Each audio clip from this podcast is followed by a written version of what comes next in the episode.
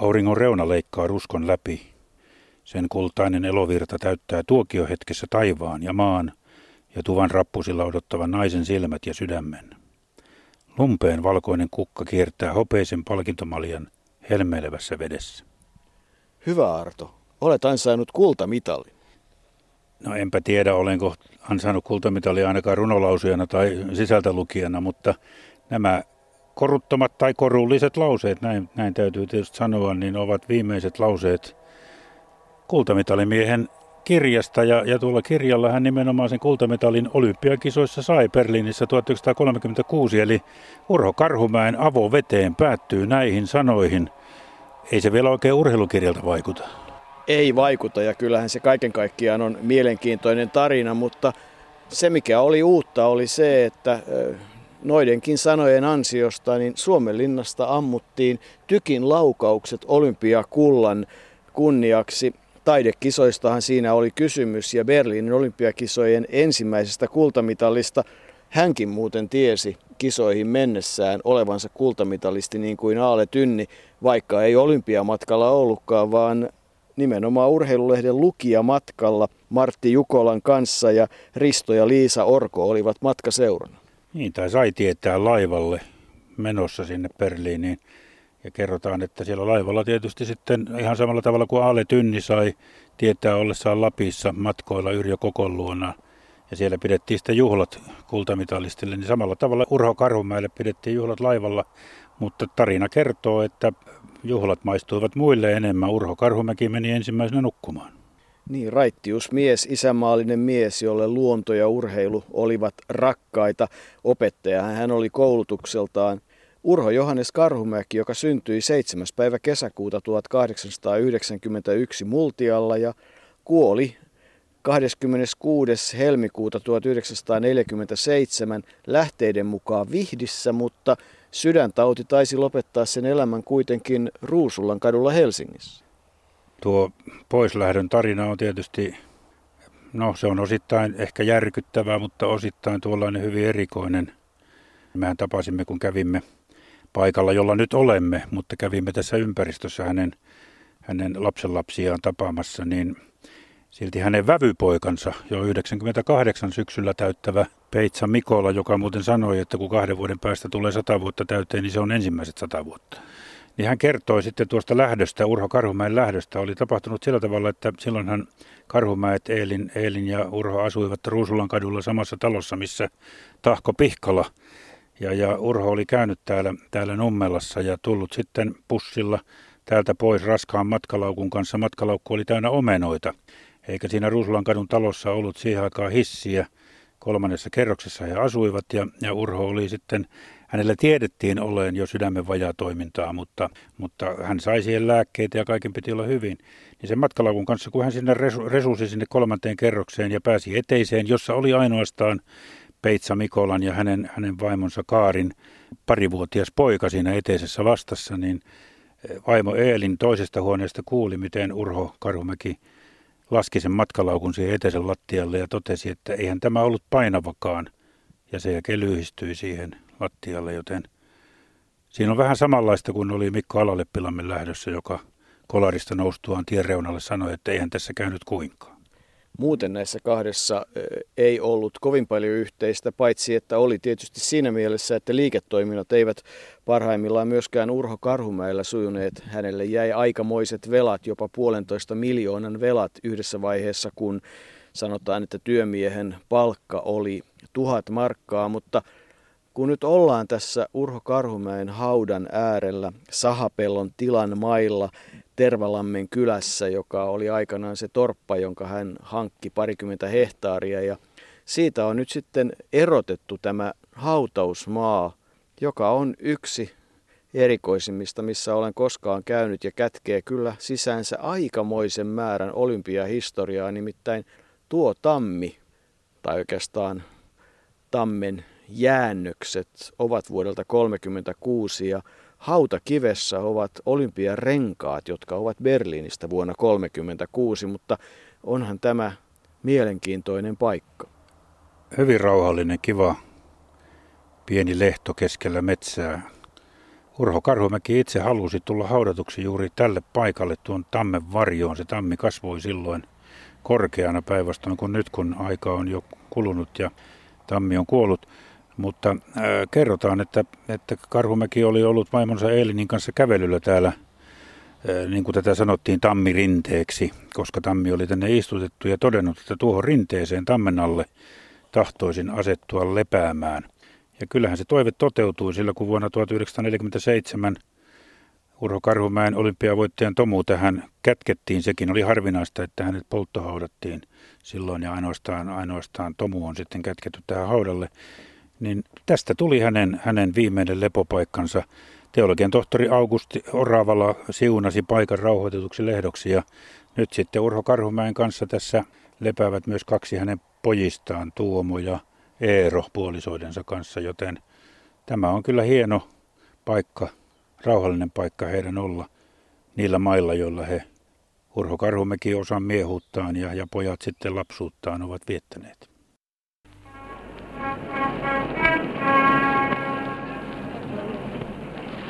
Huomio, huomio, huomio. Täällä Berliinin olympialaistadion. 11 olympialaisten juhlalliset avajaiset Deutsche Kampfbahnilla, eli meidän kielemme mukaan sanottuna paremmin stadionilla, ovat alkaneet jo. Äsken juuri kello 14, kello 4 astui valtakunnan johtaja Hitler kentälle olympialaisen komitean puheenjohtajan Kreivi Bajela Tuurin ja, ja Saksan järjestelykomitean puheenjohtajan tohtori Levaldin saattamana. Heidän saattuinaan seurasi myöskin koko olympialainen komitea. Heidän astuessaan kentälle uusi tämä 100 000 yleisö, joka on tänne majoittunut, täyttää kurkkua heille hurraata. Heil Hitleriä ja seisoi kädet ojennettuna kunnia-asentoon. Sen jälkeen seurasi kansallislaulut Deutschland, Deutschland über alles ja sen jälkeen Horst Wessel Molemmista kansa lauloi yhteen ääneen yhden säkeisten. Niin tässä välissä kaiken kesken ennen kuin tässä tulee, ennen kuin tämä jatkuu pidemmälle tämä marssi, niin minä ilmoitan teille, jos ehkä ette ole tänä aamuna sitä vielä ehtineet saada kuulla kaikkialla Suomessa, että, ja hetkinen, niin minun piti teille ilmoittaa, jos et ole vielä sitä saanut kaikkialla kuulla, että Suomi on voittanut jo tähän mennessä ensimmäisen kultamitallinsa taidekilpailuissa. Siellä palkittiin kirjallisuuskilpailuissa romaanien sarjassa Urho Karhumäen teos Avo veteen kultamitallilla. Siis taidekilpailussa on Suomeen tullut jo kultamitali, jonka saavutti Urho Karhumäki romaanillaan Avo veteen. Nyt tulee Kanadan joukkue. Siinä on 106 henkeä. Heillä on valkoiset lippalakit, sininen takki ja valkeat housut. He kohottavat kätensä saksalaisen tapaan tervehdykseen. Urho Karhumäki siis syntyi Multialla ja, ja perhe muutti sitten 1904 Saarijärvelle, lapsuus siis Multialla ja hän meni 1909 seminaariin Jyväskylään. Siellä tapasi kaksi vuotta nuoremman Eelin Iida Sipilen, josta tuli hänen aviopuolisonsa. Ja he saivat sitten todella neljä lasta. Kaari syntyi 1917, Kauko 19, Eero 23 ja Tuomas Urho eli Tuomo 27. 1913-14 hän oli kansakoulun opettajana Alavudella ja seuraavan vuoden Padasjoen Kasiniemellä ja tuli sitten johtajaopettajaksi tänne Vihdin Nummelaan, jossa oli opettajana 15 vuotta ja se on tietysti ollut tärkeää aikaa tässä kylässä. Urho Karhumäki oli yksi kylän vaikuttavia hahmoja. Hän oli jo aloittanut kirjailijan uransa, mutta ennen kaikkea oli tietysti myös voimakas urheiluvaikuttaja. Hänestä kerrotaan, että hän organisoi paljon sitä liikuntaa, ennen kaikkea yleisurheilua, hiihtoa, pesäpalloa, hankki palkintoja ja organisoi muun muassa koulujen välisiä kilpailuja. Sitten min ura jatkui maanviljelijänä. Tämä tila ostettiin 23 ja hän oli Pellervo-seuran virkailija ja kotimaisen työn hallintoneuvoston jäsen ja Nuoren Voiman liiton ylijohtaja vuodesta 1938 alkaen. Siinä oikeastaan pähkinänkuoressa oli se, mitä hän ehti 56 vuoden aikana saada aikaa. Aika iso pähkinänkuori kyllä, koska kyllä hän sai paljon aikaa, 50 eri teosta, näytelmiä, kirjoja, pakinoita Nalle nimimerkillä ja, ja niin edespäin. Hänet yhdistetään vain usein ainoastaan tuohon avoveteen, niin merkittävä tuo kultamitali kuitenkin oli jo merkittävämpi vielä silloin vuonna 1936, kun nykyaikana, tuskin nykyaikana kovinkaan moni välttämättä hänet tuntee olympiavoittajana, mutta olympiavoittaja hän oli. Ja tuo avoveteen oli se romaani, jonka historia sinänsä niin kuin olympiakisoissa on aika erikoinen, koska Urho Karhomäki kirjoitti siitä itse asiassa täällä Vihdissä järven rannalla kirjoitti siitä ainoastaan viimeisen kolmanneksen ja se viimeinen kolmannes lähetettiin sitten olympiakisoihin. Ja lisäksi siinä oli tuollainen kymmensivuinen selostus siitä, mitä kirja sisältää. Ja tuon viimeisen kolmanneksen aikana kirjassa todellakin urheillaan. Sitä ennen se on mielestäni enemmän tuollainen rakkauskertomus. Jos lyhyesti yrittää sitä selvittää, niin Yrjö Niemelä niminen nuorukainen lähtee mielestään väärin isäpuolensa kohtelemana ja, ja sieltä tilalta, jossa hän ei viihtynyt, lähtee kohti Helsinkiä jalkapatikassa ja siinä matkalla sitten pysähtyy syömään puolukoita ja kuin ollakaan siinä samassa puolukkametsässä on sieniä keräilevä tyttö, Elsa nimeltään, jonka kanssa siinä sitten kesäpäivänä muutama tunti keskustellaan. Yrjö jatkaa matkaansa Helsinkiin, jossa hän monenlaisten vaiheiden jälkeen välillä sortuu huonoa elämään, mutta onnistuu sitten kyllä pääsemään töihin ja, ja tutustumaan kauppaneuvokseen ja, ja kauppaneuvos ottaa hänet ikään kuin suojatikseen. No sitten armeijassa Yrjö vähän juokseekin, mutta jossain vaiheessa hän palaa takaisin. Ja kuin ollakaan juuri siihen mökkiin, jossa tuo sienityttö oli ollut. No sienitytöllä oli jo sitten noin kymmenen vuoden kuluttua, kun tästä oli kulunut, niin se on jo pieni poikakin. Joku kulkuri oli ollut pitempään silloin jossain vaiheessa käymässä siellä, mutta ei ollut enää paikan päällä. Ja Yrjö jää sinne töihin ja, ja tuota innostuu siellä sitten harjoittelemaan ja juoksemaan ja kuinka ollakaan tulee niin kauheeseen kuntoon, että voittaa eläintarhassa olympia katsastukset maailmanennätysajalla ja matkana oli 5000 metriä, mutta sen jälkeen palaa sitten takaisin sinne Elsansa luokse ja, ja se tuo, mikä tuohon alkuun luettiin, nuo muutamat kuvailevat lauseet, luontoa kuvailevat lähinnä, mutta muutenkin, niin, niin ne, ovat juuri sen jälkeen, kun Elsa on tullut rappusille ja sanonut, että Yrjö, sinä palasit. Karmis Partenkirchenin olympiakisat talvikisat 36 innostivat voimakkaasti hiihdosta pitävää Urho Karhumäkeä tuon yhden kolmasosan kirjoittamiseen ja se syntyi niin kuin hänelle oli tyypillistä kuolema noin kahdessa viikossa. Lisäksi Berliiniin toimitettiin noin kymmenen sivun sisällysluettelo siitä, mitä kirjan alkupää sitten pitäisi sisällään. Ja sen lopun hän kirjoitti Berliinissä saatuaan tietää, että voitti tuon kultamitalin. Daalemissa puistojen keskellä, lampien keskellä inspiroituneen hän sen alun sitten kirjoitti ja ja tuon ensimmäisen kolmanneksen sanotaan, että professorin rouva Heidi Haam sen käänsi saksaksi. Ja sitten kun oli selvillä, että tuo kultamitali tulee, siitä Saksa, Saksasta saatiin tieto sinne laivalle, jolla he siis matkustivat Berliiniin lukijamatkalle, niin välittömästi sähkösanoma kaari tyttärelle, että heti Saksaan ja, ja nimenomaan tarvittiin se lopullinen saksannos. Kaari vietti Saksassa syyskuuhun saakka ja silloin tuo kirja sitten loppujen lopuksi oli valmis. Kaiken kaikkiaan 395 sivua sanotaan kirjan mitan olevan ja eihän se siihen kirjaan jäänyt, vaan siitähän tuli sitten mielenkiintoinen elokuva. Siitä tuli elokuvakin, mutta jos vielä palataan vielä tuohon Yrjö, Yrjö vaan Urho Karhumäen tapaan kirjoittaa, niin täällä Vihdissäkin hän saattoi herätä kello neljä aamuyöstä ja sen jälkeen kävi aina lenkillä. Ja sen jälkeen sitten rupesi kirjoittamaan. Ja sama, sama toistui tuolla Berliinissäkin, mistä kerroit tuosta puistosta, Daalemin puistosta, niin hän kävi joka aamu siellä lenkillä ja sitten sai ikään kuin vireen tuohon kirjoittamiseen ja sillä tavalla tuo avoveteen sitten syntyi ja, ja myöhemmin siihen vielä jatko-osa testamentti, jota en ole lukenut, mutta aion lukea, koska on mielenkiintoista tietää, miten Yrjö Niemelälle ja Elsalle sitten loppujen lopuksi kävi. Siitähän tuo testamentti ilmeisesti kertoo. Mutta avoveteen elokuva, se oli tärkeä osa myös suomalaista urheiluhistoriaa, koska sitä pidetään ensimmäisenä varsinaisena suomalaisena urheiluelokuvana. Ja, ja tuota, sehän oli sitten enemmän urheiluelokuva kuin avoveteen oli kirja. Tuo elokuva tuli vuonna 1939 ja sillä piti niin kuin mainostaa ja nostattaa kansallistuntoa vuoden 1940 olympiakisoihin. Helsingissä. Orvo Saarikivi tuon elokuvan ohjasi ja Kullervo Kalske siinä oli, esitti Yrjö Niemelää ja Elsana oli Irma Seikkula. Ja kuin ollakaan, niin siinä oli kyllä myös ihmisiä mukana, jotka esittivät ihan itseään, kuten Martti Jukola ja sitten muuan Armas Valste, joka oli luennoiva valmentaja. Kyllähän se kaiken kaikkiaan on ollut mielenkiintoista. Urho Karhumäkiään kirjoitti monia urheiluaiheisia romaania, Hiihtäjän latu, kello soi, myös näytelmiä, kilpakihlat, juoksijan rata ja muita vastaavia. Ja, ja Tiikeri, joka oli merkittävä piirtäjä ja hahmo silloin omana aikanaan, niin hän innostui siitä, kun tämä Berliinin ensimmäinen olympiakulta tuli 36 nimenomaan Urho Karhumäen tuolla kirjalla taidekisoista, niin hän sanoi, että näkyy olevan pääkin, ei vaan jalkoja. Ensimmäinen kulta, eläköön, eli kansallistuntoa oli ja sehän sopi tietysti hyvin Urho Karhumäelle, joka, joka työskenteli isänmaan hyväksi kansallistunto-osuustoiminta Aate. Häntä verrattiin Joel Lehtoseen ja jopa Aleksis Kiveen kirjailijana. Se on tietysti rohkeaa vertailua.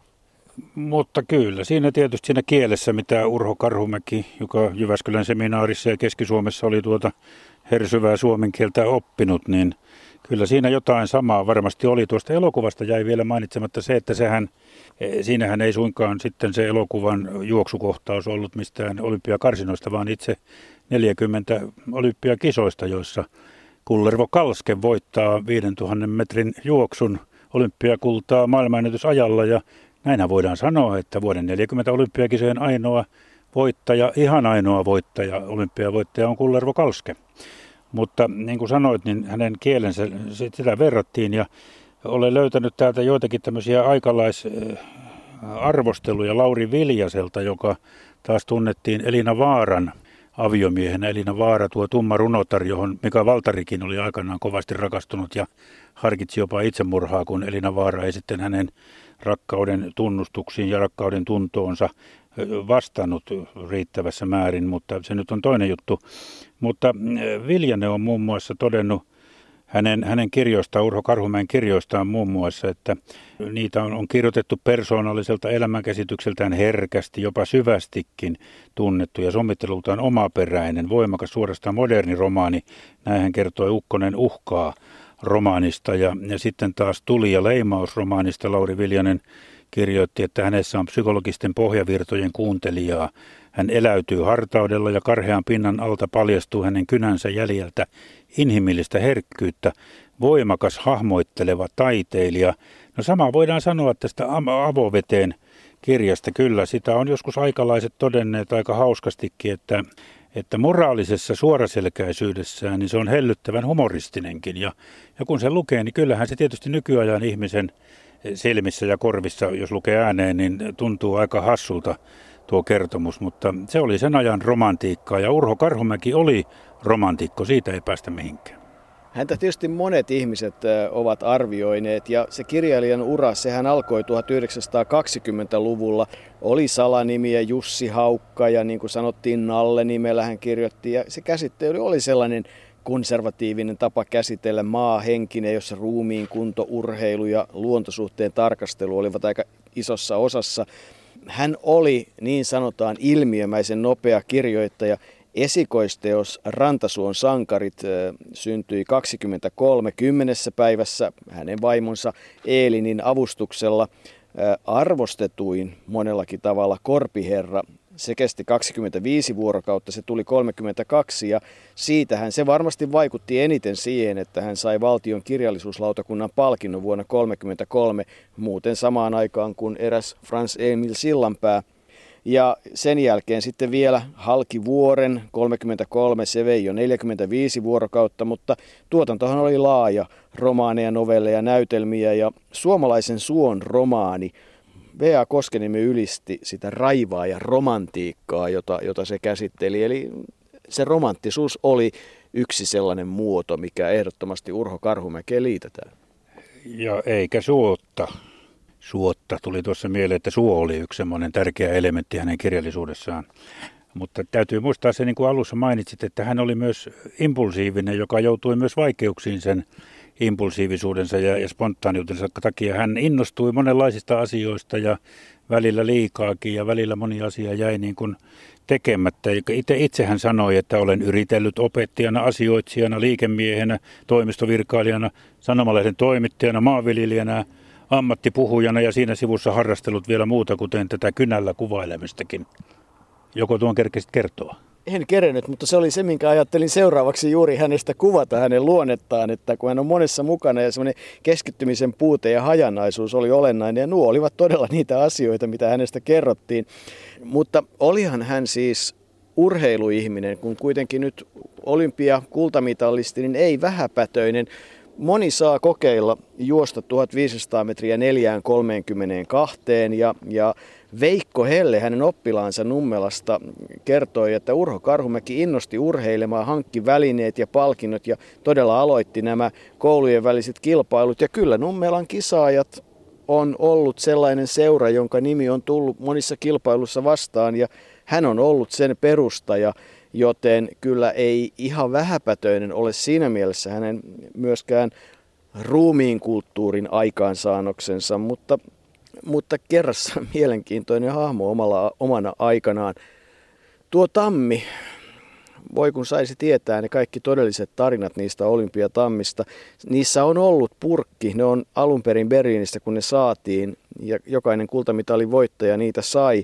Niin siinä kuulemma oli teksti, että kasva voiton kunniaksi ja, ja kyllähän tuo tammi ainakin kasvoi kohtuulliseen mittaan mitä sitten lienee Ale Saarvalan, Steen Suvion ja muiden tammille tapahtunut. Mutta annetaanko Peitsa Mikolan kertoa tämän tarmen tarina, mikä, mikä tuota, siihen sisältyy?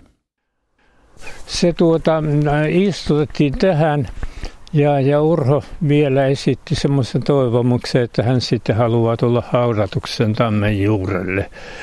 Ja, mutta kun tämä mm, tila oli sitten sitten tuota, vuokrattuna pois, kun hän ei enää tuota, itse jaksanut hoitaa, hoitaa tätä maataloutta, niin vuokrasi sitten tämän tilan Napari-nimiselle miehelle. Ja, ja tällä oli hevonen. Ja, ja tätä hevosta pidettiin tässä mäellä Liassa.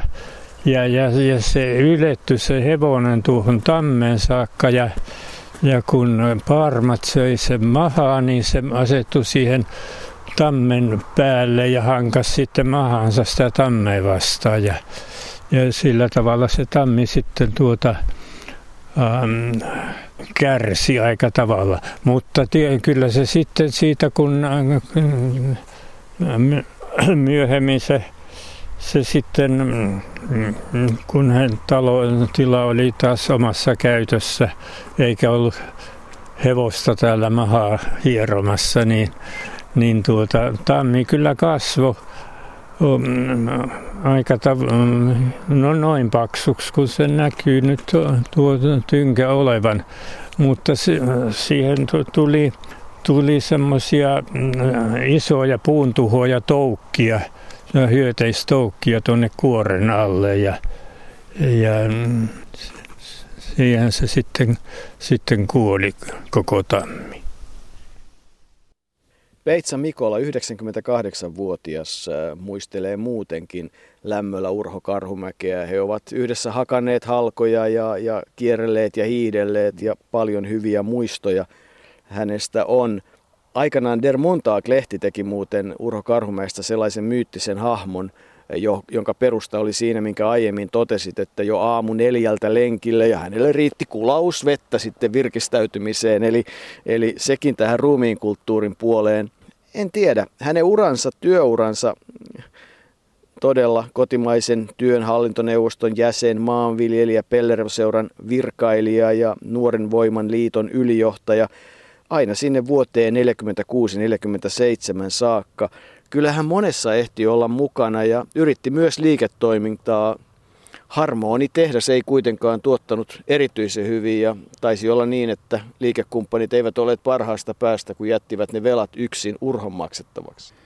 Urho oli rehellinen. Hän halusi maksaa velkansa, minkä oli, tai mitä oli osit, osaltaan ollut tuottamassa tuo harmonitehdas, sehän oli Urho Karhumäeltä tuollainen tyypillinen yritys. Oli mies, joka osasi tehdä harmoneja ja Urho Karhumäki lähti rahoittamaan sitä, mutta ei siitä sitten mitään tullut ja puolentoista miljoonan markan velat jäivät. Ja niitähän vielä leskenä sitten Eelin rouva maksoi vielä kymmenen vuotta Urho Karhumäen kuoleman jälkeen. Monissa lähteissä on todettu, että, että tuota näistä, kuitenkin näistä Urho Karhumäen kirjoista tuli sen verran rojalteja, että osittain niidenkin avulla sitten tuota velkaa pystyttiin maksamaan, mutta tietysti se on kunnioitettava ja, ja aina kiitosta herättävä suoritus, että joku ei ole pyrkinytkään veloistaan eroon, vaan on, on halunnut maksaa. Urho Karhumäki oli rehellinen, raitis ja rehellinen. Ei ehkä horjui ja heilui, mutta muista syistä elämänsä aikana tietyissä vastoinkäymisissä, mutta pyrki aina elämään parhaalla mahdollisella tavalla ja urheilemaan myös. Hän oli, hän oli siis paljon kovempi urheilija ja, ja ainakin hengeltään urheilija kuin, kuin mitä usein kuvitellaan, kun puhutaan ö, taidekilpailun voitteesta. Kuvitellaan, että se on ollut joku taiteilija tai tällainen, joka ei, ei ruumiin kulttuurista ole välittänyt yhtään mitään, mutta muun muassa haastattelussa vuonna 1936 Urho Karhumäki kertoi olleensa kouluaikana jo huomattava hiihtäjä ja juoksija ja, ja myöhempinäkin vuosina se urheilu oli hänelle tärkeä virkistysmuoto, että ilman sitä niin kirjalliset työtkään eivät olisi sillä tavalla sujuneet. Hän oli toisen luokan urheilumerkin suorittanut ja totesi silloin vuonna 1936, että vaikka ei minä urheiluakaan vielä aio syrjään jättää, päämääräni on suorittaa vielä ensimmäisen luokan urheilumerkki. Lisäksi tulen harrastamaan hiihtoa niin kauan kuin elän. Varsinkin tunturihiihto on minusta saanut ikuisen ystävän päästyäni tämän jalon urheilun makuun Enontekijön pallastunturilla vuonna 1935 järjestetyillä tunturihiihtäjän kursseilla. No, Eelin rouva oli sitten joskus jälkeenpäin miettinyt sitä, että, että hänen mielestään noilla, noilla tunturihiihtokursseilla ja sillä rehkimisellä siellä saattoi sitten olla osuutensa siihen, että Urho Karhumäki sai sydänvian, joka sitten johti tuohon ennenaikaiseen ja kaikille yllättävään kuolemaan.